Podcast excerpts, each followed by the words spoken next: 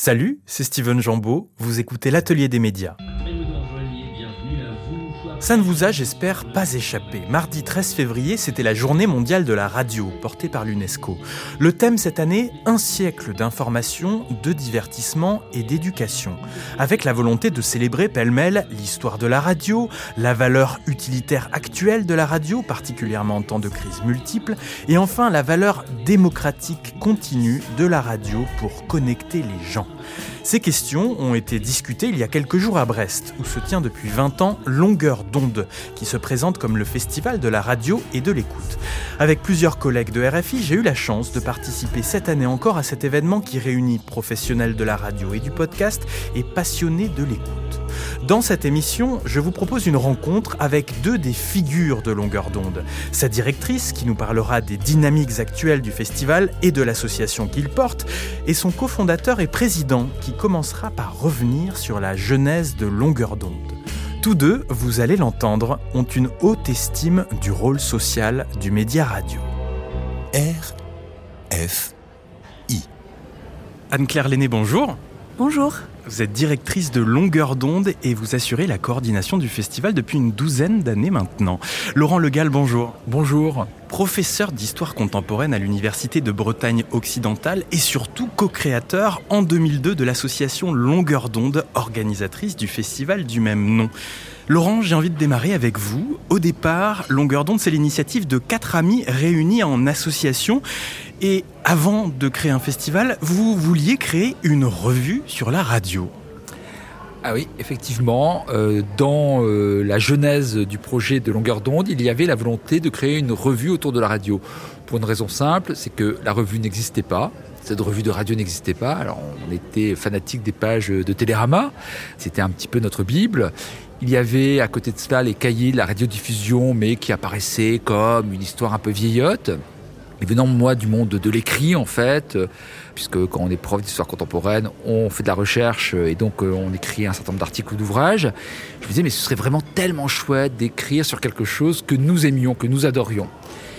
Et on s'est rendu compte d'une chose, c'était que c'était très compliqué de monter une revue et d'avoir les financements. Ce n'était pas vendeur auprès des collectivités territoriales, alors que produire un festival, imaginer un festival, qui plus est sur un domaine qui apparaissait comme un domaine étrange pour un certain nombre de personnes, un certain nombre d'interlocuteurs, mettre des gens à écouter la radio dans une salle, c'était au Musée des Beaux-Arts au départ, pourquoi en fait, et au fond on disait pourquoi pas, c'était beaucoup plus facile. Et les collectivités territoriales nous ont suivis sur ce sujet-là. Alors, je dis les collectivités territoriales, il faut rendre hommage ici à un adjoint à la mairie de Brest, ça commence comme cela, hein.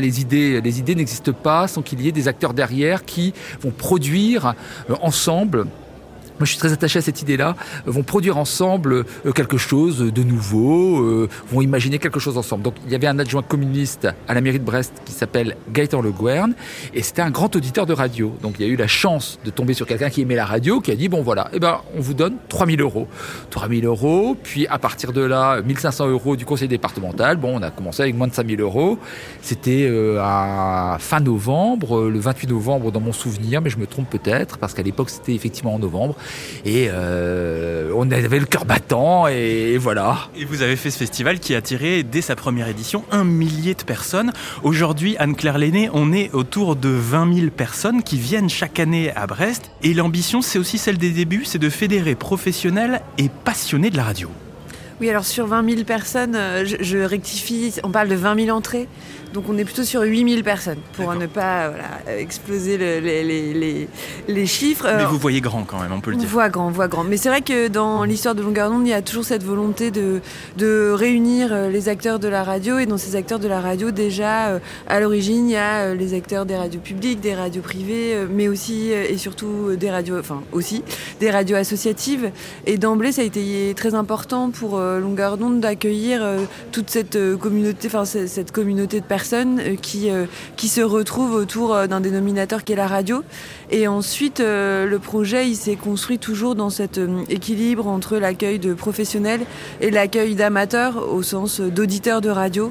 Finalement, la radio, elle est faite pour qui d'autre que pour celles et ceux qui l'écoutent. Donc, c'était super important pour Longueur d'ondes de jamais cliver les publics et de faire en sorte qu'une rencontre, aussi pointue soit-elle, puisse aussi adressée à des auditeurs et qu'on n'ait pas d'un côté la communauté des journalistes et puis de l'autre celle de ceux qui écoutent et qui sont des non-professionnels. Laurent Le Gall, le festival depuis ses débuts est pluriel. Il y a des rencontres avec des professionnels, des débats, des séances thématiques, des cartes blanches, des ateliers, des soirées spéciales. Un programme toujours très fourni. Ah oui, ça c'est dans l'ADN de Longueur d'onde, dans le logiciel de Longueur d'onde. Il y avait la volonté de ne pas faire un festival de professionnels avec un écosystème qui se connaît déjà et qui se serait parlé, on va dire à Brest. Il s'agissait de faire converger des auditeurs, des intellectuels, des gens de radio. Pourquoi ? Parce que pour nous, la radio au départ, c'est une fenêtre sur la curiosité. En fait, le plaisir de la radio. On est quand même dans une radio à l'époque hertzienne, du moins la radio qui nous a bercé, nous les fondateur, c'était une radio hertzienne, et le plaisir de la radio, c'est le plaisir, on va dire, de l'échancrure, quoi. C'est-à-dire, d'un seul coup, on est étonné d'entendre quelque chose, une voix, un son, et il y avait cette envie de faire de Longueur d'onde ce que la radio nous propose, à savoir un univers qui est un univers non pas fort clos, mais un univers extrêmement ouvert sur des regards, sur des discours, sur des voix, sur des points de vue au fond, hein. Et ça a été comme ça dès le départ. Il y a quelques années, on pouvait lire sur le site de l'association Longueur d'onde, le festival se veut une chambre d'écho des curiosités. Oui, on aime bien parfois écrire, hein. C'est un peu peut-être ridicule, c'est peut-être un peu boursouflé, mais au fond, ça dit ce que c'est une chambre d'écho des curiosités. Ça, c'est quelque chose qui aussi nous habite. On est dans une société, et ça ne cesse en fait de s'accentuer, où les gens aiment beaucoup parler, parfois pour ne pas dire des choses très très intéressantes, hein, ça nous arrive tous, mais où les gens ont du mal à écouter au fond. Et le principe de la radio, c'est quand même d'écouter les autres, ce que vous êtes en train de faire là par exemple. Et ça, ce bonheur de l'écoute, qui est aussi un plaisir de se taire, qui est un plaisir de rencontrer l'autre dans sa diversité, dans parfois des points de vue que l'on ne partage pas. C'est ce qui fait notre commune humanité. Alors, c'est peut-être pompeux de dire ça, mais c'est au centre du rapport qu'on entretient avec l'écoute et avec la radio, au fond. Anne-Claire Lainé, depuis une douzaine d'années, je le disais, vous coordonnez le festival Longueur d'onde. L'ambition de Longueur d'onde, c'est de faire écouter à Brest ce que l'on n'entend pas ailleurs. Vous avez parlé tout à l'heure des radios associatives. Il y a également une place donnée ici aux radios militantes, aux radios éphémères. Pourquoi leur donner tant de place ? Parce que la radio, c'est un média quand même sublime pour justement se faire l'écho des dynamiques du monde, des voix du monde. Et c'est vrai que c'est un média à la fois léger, mobile, on peut installer une radio à tout moment. Et là, c'est aussi présentement ce qu'on est en train de faire, à savoir enregistrer une émission avec un enregistreur, un micro. Et ça permet quand même à énormément de gens de s'emparer du micro, de porter une parole, de porter des récits, parfois des revendications aussi. Et c'est vrai que Longueur d'onde essaye de se connecter aussi à ce qui fait vraiment la force de la radio, média profondément démocratique, accessible à tous. Et à travers la programmation, on rend compte des diverses manières qu'il existe de s'emparer de ce média et de porter haut les couleurs aussi de la radiophonie. Laurent Le Gall, président de Longueur d'onde, le festival cette année retrouve le Quartz à Brest, une scène nationale. Ces dernières années, il s'était un petit peu déplacé vers les Capucins, d'ailleurs où nous enregistrons cet entretien. En quoi c'est important de faire ça dans un lieu comme le Quartz, qui rayonne ? Alors c'est important de faire cela dans le Quartz pour un certain nombre de raisons. La première raison, c'est que comme le festival a grossi et qu'on était au départ au Musée des Beaux-Arts, on était dans une forme qui était une forme éminemment artisanale du festival, ce qui avait son charme, puisque évidemment on peut avoir une forme de nostalgie, de faire nous-mêmes des sandwichs, d'aller accueillir les invités, puis ensuite de prendre la parole, etc. Donc c'était une entreprise qui était vraiment une entreprise bénévole, hein. On n'était pas avec des salariés, et c'est aussi la beauté du jeu. En fait, la beauté du geste associatif. Donc ça, c'est le premier élément. Deuxième élément, le Quartz a d'emblée accueilli une fiction de France Culture. Et il y avait un lien, là aussi, avec un acteur qui était Jacques Blanc à l'époque, grand, on va dire, administrateur des scènes culturelles en France. Et il était très, très intéressé par la radio. Donc cette filiation-là a été poursuivie avec son successeur Mathieu Banville. Et le Quartz, c'est quand même un merveilleux emplacement pour un certain nombre de raisons. On peut tout y faire. Il y a une équipe remarquable. Vraiment, il faut aussi dire ça. On est accueilli par une équipe remarquable.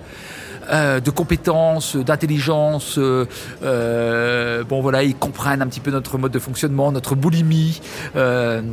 Ça, il faut quand même le reconnaître, mais ça, c'est une boulimie qui est beaucoup liée à Anne-Claire. Et il faut aussi rappeler une chose, c'est que Anne-Claire, depuis qu'elle est arrivée au festival, a donné aussi une coloration singulière au festival en lui permettant d'être beaucoup plus à l'écoute d'un certain nombre, on va dire, d'expériences, expérimentations sonores, radiophoniques, qui n'étaient pas, moi, par exemple, dans mon champ d'écoute. Et donc, le Quartz, ça permet d'être une ruche, puisqu'il y a un beau lieu, une équipe compétente, ça permet des convergences. C'est aussi chouette cet endroit où on peut se croiser, discuter, passer d'une salle à une autre, écouter, jeter une oreille, partir parce qu'au fond ça ne nous intéresse pas tellement. Il y a une dimension un petit peu anarchique dans un endroit qui apparaît comme un endroit, on va dire, prestigieux, puisque c'est une scène culturelle, avec le risque évident, c'est que pour pousser les portes du Quartz, encore faut-il le vouloir, le pouvoir, et il y a un public dont on sait que les dispositions ne l'amènent pas à ouvrir ces portes-là. Donc, au fond, et on est toujours très attentif à cela, le risque, c'est que cette bulle devienne une bulle refermée sur elle-même, avec des pratiques endogamiques qui ne sont pas du tout dans la manière dont on pense, nous, la radio. Et Anne-Claire a eu raison de souligner ça. C'est un média remarquable, la radio. C'est un média démocratique, avec une économie de moyens par rapport au cinéma, à la télévision, etc. Avec une économie de moyens, on est capable de faire des choses extraordinaires. Et c'est à la portée quasiment de tout le monde. Justement, sur la question des publics, le Quartz, c'est un poumon culturel dans la ville. C'est une scène nationale qui est comme identifiée de nombreux Brestois et Finistériens, puisque c'est une des scènes nationales qui compte le plus d'abonnés en France. Et par ailleurs, Longueur d'ondes, dans ces 2 années de nomadisme, mais même avant, à travers des actions portées sur le territoire auprès de scolaires, auprès de jeunes dans des équipements de quartier, auprès de la mission locale, est finalement identifiée aussi par des publics jeunes qui ne sont pas forcément consommateurs des programmations culturelles de la scène nationale, mais qui découvrent Longueur d'onde aux Capucins, qui découvrent Longueur d'onde à la Carène, à travers différentes programmations qui se caractérisent aussi par un grand éclectisme, en fait. C'est-à-dire que à Longueur d'onde, il y en a un petit peu pour tous les goûts, pour toutes les bourses aussi, entre guillemets. Enfin, en tout cas, il y a des propositions gratuites. On parle de rap, on parle de géopolitique. C'est très vaste. Alors, la frustration, on peut le dire, est tout de même souvent à l'ordre du jour pour les radiophiles, parce que même en s'installant à Brest pendant les 5 jours du festival, il est impossible de suivre toutes les propositions que vous avez concoctées. Oui, c'est ce que disait Laurent tout à l'heure. Dès le départ, dans Longueur d'onde, il y a eu une profusion quand même de propositions qui, au moment de la première édition, devait être une trentaine de séances, peut-être à peine, entre 20 et 30. Aujourd'hui, on est à 150 propositions au bas mot. C'est vrai que ça avait tourné la tête. Je pense que lire le programme, la petite brochure, la synthétique brochure, prend quand même entre une bonne trentaine ou quarantaine de minutes. Et encore faut-il, une fois qu'on a lu la brochure, se rappeler de ce qu'on a, voilà, de tout ce qu'on a parcouru. Mais en tout cas, l'intérêt de ça, c'est que dans cette diversité, il y a des propositions qui vont sauter aux yeux des festivaliers potentiels et où ils vont se dire « Ah tiens, là, l'Indochine, ça me parle, l'Iran, ça m'intéresse, la question de la défense des droits, j'ai vraiment envie de participer à ce temps, revoir les Papous, c'est mon rêve. » Enfin, chacun peut trouver aussi un horizon, une émotion à venir à Longueur d'onde. C'est ça qui est quand même assez génial dans la rencontre que ça propose aussi entre les publics. Parce qu'à travers cet éclectisme, c'est aussi évidemment des publics très divers qui se rendent à Longueur d'onde. On dit que les paroles s'envolent et que les écrits restent, mais les paroles restent aussi grâce au podcast.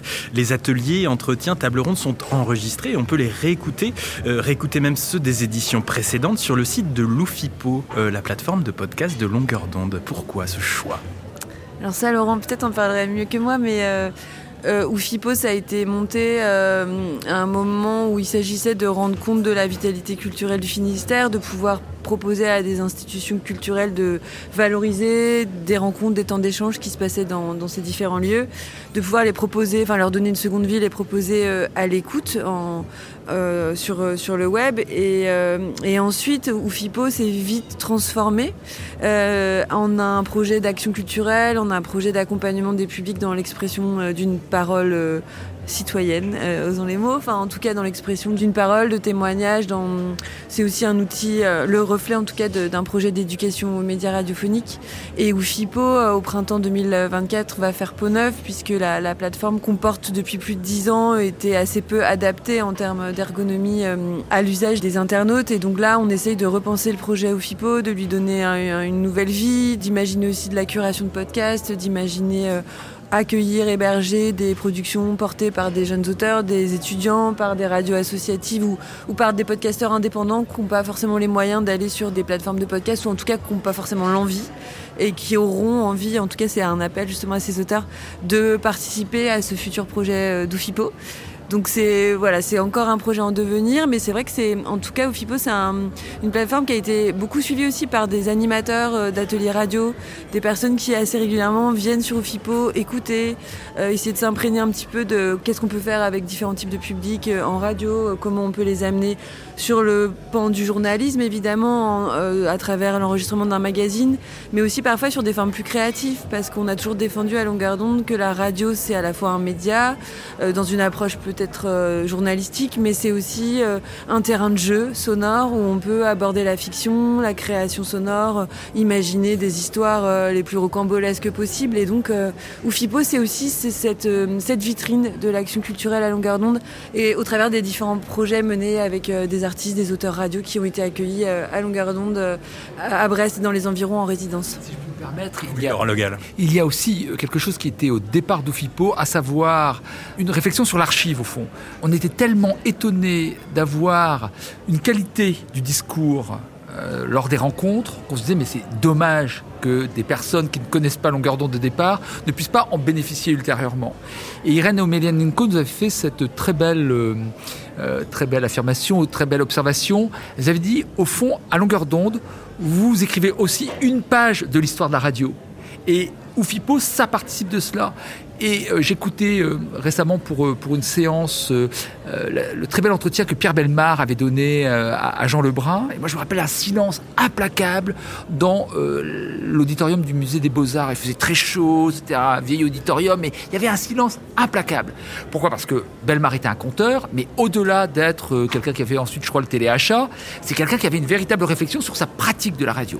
Eh bien, la capacité de réécoute et, on va dire, d'émotion à la réécoute en fait de cette archive, quelque chose de fondamental. Et je pense que quand on aime écouter les Nuits de France Culture, quand on aime la granularité des voix, quand on aime la manière de parler, etc., dans Oufipo, il y avait cela aussi au départ. Notre petite bibliothèque intime et puis une petite histoire de la radio au fond. Vous avez cité Irène Omélianenko, c'était notre invitée la semaine dernière. Voilà, une grande productrice radiophonique qui a fait la quasi-intégralité de sa carrière professionnelle à France Culture. Longueur d'onde, c'est le festival de la radio et de l'écoute. Il accorde désormais un bon tiers de sa programmation au podcast et on a l'impression que bien, ça continue. Vous continuez dans cette veine année après année dans votre programmation, Anne-Claire Lainé. Oui, c'est sûr, ça serait difficile de ne pas accompagner ce mouvement, mais c'est surtout se dire que c'est un mouvement qui est un mouvement commun. Je pense pas qu'il faille vraiment séparer la radio du podcast ou bon ça pour moi c'est une réflexion un peu non aboutie. Enfin, j'ai pas encore de point de vue là-dessus. Moi j'ai souvent eu tendance à dire que le podcast pour moi c'était de la radio, enfin ça participe un peu d'un même écosystème, d'une même dynamique. Alors évidemment on peut dire tout et son contraire, parce que si on va chercher, il y a des formes de podcasts dans lesquelles moi personnellement je vais moins me retrouver ou qui s'éloignent quand même beaucoup des codes de la radio ou où on peut un peu moins retrouver ce qu'on vient chercher à la radio. Mais pour autant, je pense que c'est quand même un mouvement commun, que les auteurs de radio peuvent circuler dans la sphère podcast et inversement, et les radios d'ailleurs se mettent à faire beaucoup de podcasts et de contenus délinéarisés. Donc évidemment, pour nous, c'est super important d'accompagner cette dynamique qui touche de plus en plus d'auteurs et de journalistes et de documentaristes en dehors d'ailleurs du champ de la radio. C'est-à-dire c'est ça qui peut être intéressant aussi aujourd'hui, c'est que le festival de la radio et de l'écoute qui touchait peut-être à une époque journalistes, ingé son, créateurs sonores, documentaristes sonores, aujourd'hui peut facilement toucher des plasticiens, des cinéastes qui s'intéressent aux écritures sonores, des personnes du monde des musées qui ont envie dans leur parcours d'exposition d'intégrer du sonore. Donc Je pense aussi à des équipes de l'IRD, de l'Institut Recherche-Développement qui viennent à Brest là cette année parce que dans le cadre de leur projet de vulgarisation scientifique, évidemment, ça passe également par le podcast. Donc Longueur d'ondes se veut vraiment le creuset en fait et la chambre d'écho de ces dynamiques, de ces intérêts convergents. Laurent Le Gall, il est assez peu question de gros sous, de chiffres d'audience à longueur d'onde. Les notions de business semblent rester à la porte et ce sont les contenus, la création qui sont mis en avant. On l'a ça au Paris Podcast Festival, on n'est pas sur le même sillon. Alors pourquoi ces questions ne sont pas mises en avant? Elles sont parfois mises en avant dans des tables rondes, hein, parce qu'il y a une économie qui existe autour du podcast, de la radio. Il y a évidemment des conditions de travail qui méritent d'être évoquées. Donc cette année, on a une table ronde qui est menée par... alors Anne-Claire, c'est la CGT, c'est ça? C'est autour du dialogue social avec plusieurs syndicats représentés à longueur d'onde, qu'ils soient patronaux ou salariaux, pour parler de la question de la convention collective de la radiodiffusion. Il y a aussi une table ronde sur les documentaristes de la radio publique qui se réunissent. Voilà. Absolument. Donc il y a cette idée quand même de faire converger des questions autour de la radio. Après, il faut se dire que c'est quand même un festival d'abord d'auditeurs. Ça a été pensé comme cela. Nous, on était des auditeurs. On a fait de la radio sur des radios associatives. C'était un plaisir inouï. Mais au fond, si on a fait de la radio sur des radios associatives, c'est parce que d'abord, on avait été nourris de voix, d'inter, mais même pour moi, d'Europe 1. Ma grand-mère adorait écouter Europe 1 et quand on était en vacances avec elle, il était hors de question qu'on écoute France Inter. Donc, c'est d'abord un festival d'auditeurs. Et il s'agit de ne pas... effectivement, comme je le disais tout à l'heure, folklore, un univers au risque, effectivement, de créer des formes de bulles, alors que même la radio, par principe, c'est le média, mais le média le plus exceptionnel pour toucher des gens rapidement, soit par de l'information, soit par de la vulgarisation, soit par de la connaissance, soit par de l'émotion. Et on n'oubliera jamais cela pour éviter, effectivement, qu'à l'avenir, ça devienne une sorte de festival des professionnels plus, avec une part qui serait une part congrue pour les auditeurs. Et les prix décernés chaque année, justement, récompensent les créations, les contenus, là encore une fois. Oui, alors je vais laisser davantage Anne-Claire en parler parce qu'au fond, moi, je n'étais pas tout à fait d'accord pour qu'il y ait des prix. En étant professeur, je déteste mettre des notes. Je pense que c'est toujours la course des petits chevaux. Je sais qu'en France, on est sur ce modèle méritocratique et ce modèle méritocratique est pour moi assez déplaisant à bien des égards. Mais comme c'est une association où on est capable de discuter et où comme c'est un petit écosystème où on peut partager des opinions diverses et où on n'est pas toujours d'accord, voilà, je préfère que Anne-Claire en parle. Anne-Claire Lainé, en quelques mots justement, décrivez-nous ces prix, ceux qui sont décernés actuellement chaque année. Déjà, on peut commencer peut-être par les prix petites ondes et grandes ondes. Expliquez-nous la différence entre les deux. Alors, ce sont deux prix de la création documentaire, puisque c'est vrai que longueur d'onde dans les récompenses décernées, au début, a eu une catégorie un peu fourre-tout où concouraient en même temps de la fiction, de la création et du documentaire. Donc, c'était pas si aisé pour les jurés de départir ces différents genres. Et il y a quelques années, on s'est vraiment intéressé aux esthétiques documentaires, au sens où c'était les plus représentés dans l'appel à candidature qu'on émettait chaque année.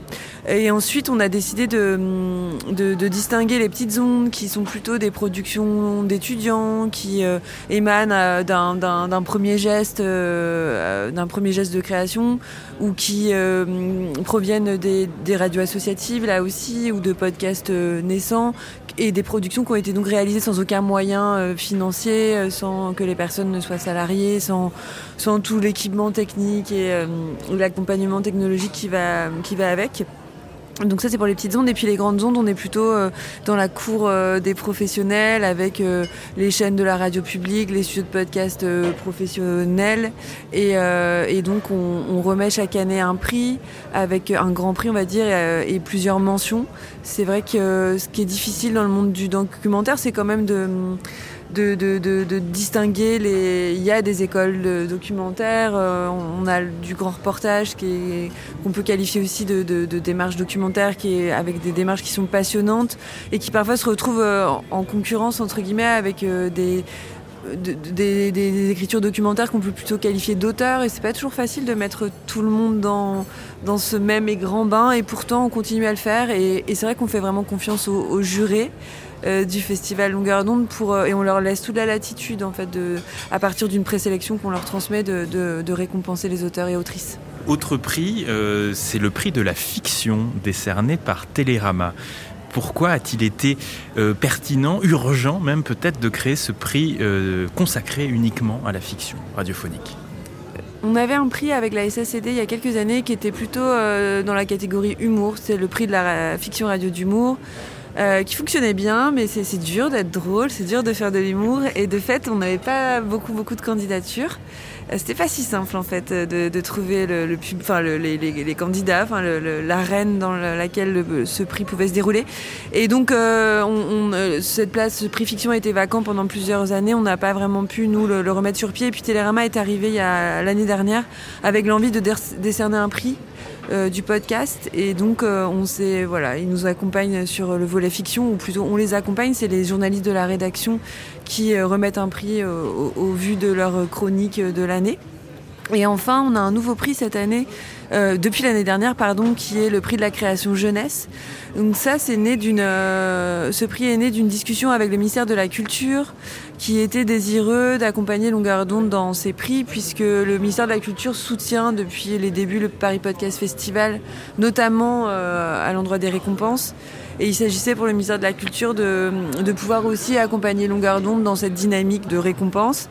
Et on s'est mis d'accord sur cette section jeunesse qui, pour nous, à Longueur d'ondes, est super importante, au sens où dans cette dynamique de sensibilisation à l'écoute, il est très important pour nous de passer avant tout par le jeune public, et de commencer dès les plus jeunes classes à familiariser les élèves, la jeune génération, avec la pratique de l'écoute. Et à ce titre, on organise un prix de l'écoute avec l'Académie de Rennes. Enfin, on est vraiment on essaye d'être proactif pour que les jeunes générations puissent être le plus tôt possible en contact avec les contenus audio, les podcasts, les projets radiophoniques. Et donc voilà, le prix de la création jeunesse. Ce qu'il faut préciser cette année pour les prix, c'est que le ministère de la Culture soutient l'ensemble des prix avec une dotation qui est attribuée à Longueur d'ondes pour récompenser les auteurs et autrices.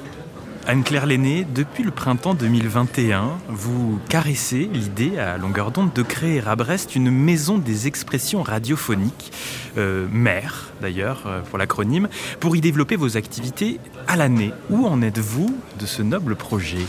Alors, il faut quand même rendre à Laurent ce qui lui appartient, mais c'est vrai que les premières idées de maison du son, parce qu'on a pu l'appeler comme ça dans les débuts, et le terme n'est pas encore tout à fait...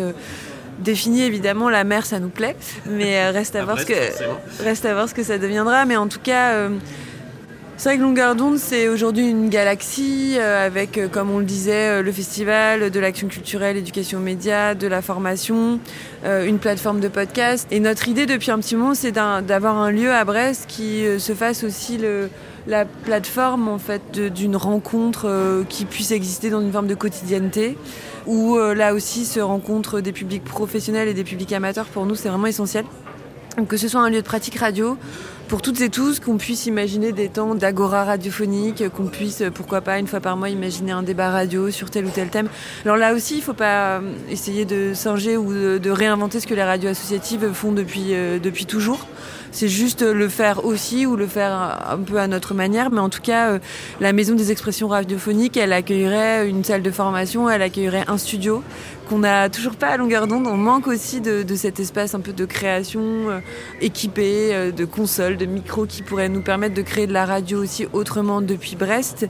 Et donc on travaille sur ce projet, et on est lauréat depuis l'été 2023 d'un appel à manifestation d'intérêt du ministère de la Culture qui concerne les pôles territoriaux d'industrie culturelle et créative. Et on a donc porté un projet conjointement avec différents acteurs de l'audiovisuel de l'Ouest breton, à savoir le Groupe Ouest, la Cinémathèque de Bretagne, Tifilm et le pôle audiovisuel de Douarnenez-Cornouailles, dans l'idée de créer un archipel des récits, une forme de plaque tournante d'écriture des récits d'aujourd'hui et de demain.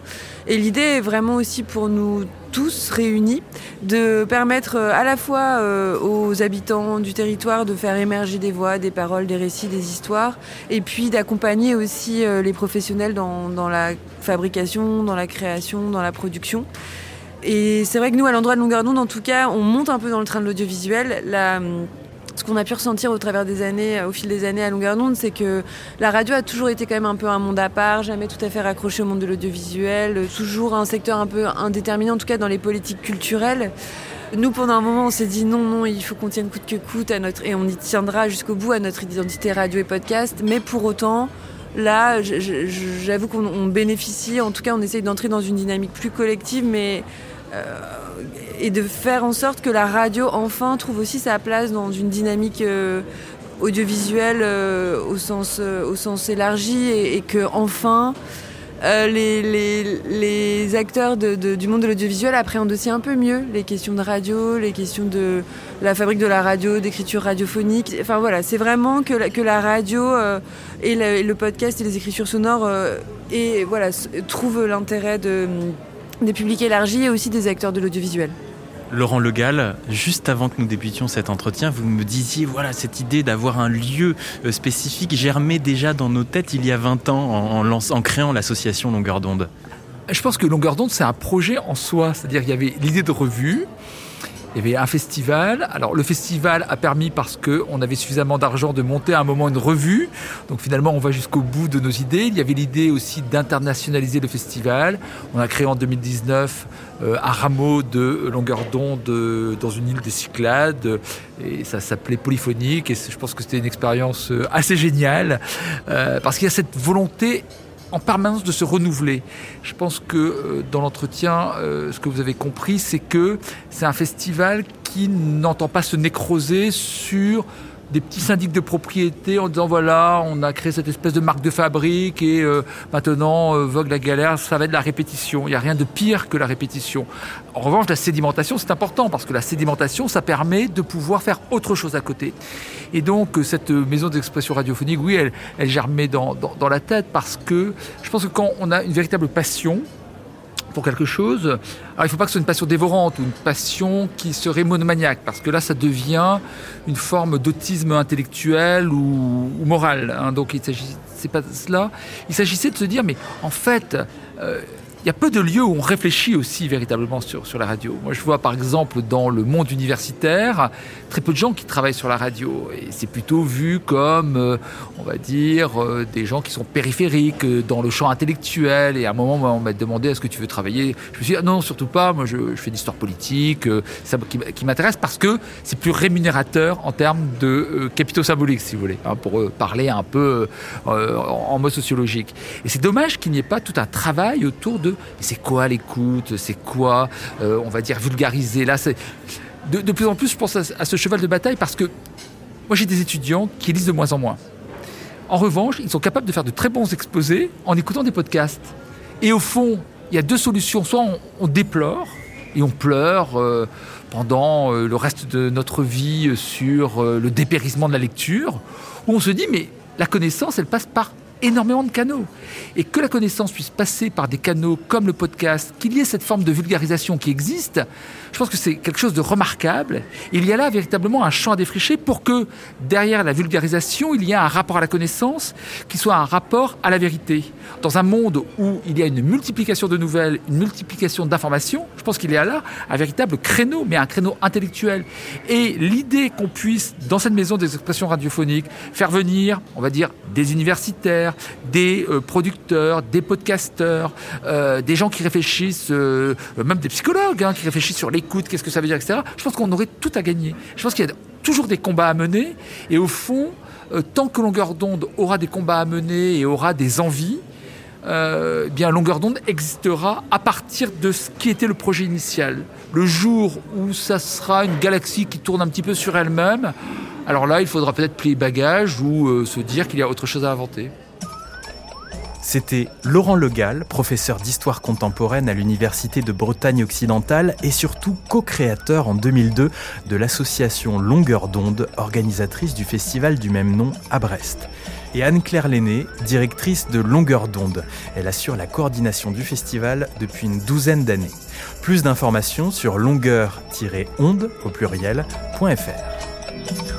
On va terminer cette émission avec Mondoblog Audio qui fait entendre chaque semaine sur RFI les voix des blogueuses et blogueurs francophones de Radio France Internationale. Cette semaine, c'était la Journée mondiale de la radio, mais un autre événement récurrent a fait battre des cœurs. La Saint-Valentin, bien sûr. La parole est à Mariam Sorelle, blogueuse ivoirienne.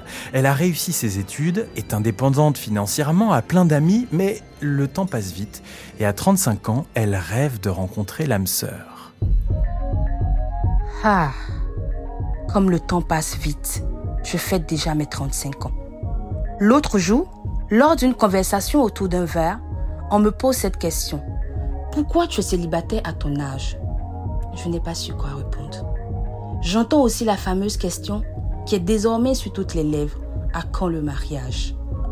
Et lorsque je croise le regard de ma mère, je vois des questionnements auxquels je n'ai pas de réponse. La vie est faite de choix et le temps passe si vite. J'ai vécu mon enfance à Abidjan au plateau d'Okui. J'aimais apprendre et j'étais heureuse avec ma bande d'amis. Petite, je rêvais de grandir et d'être une femme indépendante. Très tôt, mon père m'a appris que l'école serait ma seule voie de réussite. On a fait le pari que je devrais me consacrer exclusivement à mes études jusqu'à l'obtention du baccalauréat. J'avais tellement de rêves en tête, tellement de projets à réaliser. Maman m'a comprise. Elle aussi a accepté que je poursuive mes études. Elle savait que c'était ma priorité. Elle m'a fait le cadeau de ne pas me contraindre au mariage. Aujourd'hui, je souffle mes 35 bougies. Le temps passe vite, je l'avoue. Je travaille maintenant dans la communication et cela me plaît vraiment. Mon parcours m'a naturellement emmenée vers le féminisme. Un autre sujet de prédilection. Dans une société où les stéréotypes culturels sexistes freinent l'essor des femmes africaines, je rêve de jouir des mêmes droits que les hommes, bien que cela ne soit pas encore bien perçu. Après l'orientation que j'ai prise et tous les choix difficiles que j'ai eu à faire au détriment du sentiment amoureux, je voudrais pour les jours à venir faire le pari de l'amour. J'ai mené tant de combats seule. Aujourd'hui, je voudrais qu'on me tienne à nouveau la main. J'aimerais trouver une pôle pour poursuivre le reste du chemin. Pour ce 35e anniversaire, je me souhaite de rencontrer et de vivre l'amour, le grand amour, le vrai. Mondoblog.org. C'était Mariam Sorelle, blogueuse ivoirienne, qui nous proposait une lecture de son article intitulé « Célibataire presque par choix ». Tout est dans le presque. Ce Mondoblog audio a été orchestré par Camille Deloche. Et j'en profite pour vous rappeler que le concours 2024 de Mondoblog est ouvert. Si vous voulez rejoindre la communauté des blogueuses et blogueurs francophones de RFI, rendez-vous sur mondoblog.org. Vous avez jusqu'au 1er mars.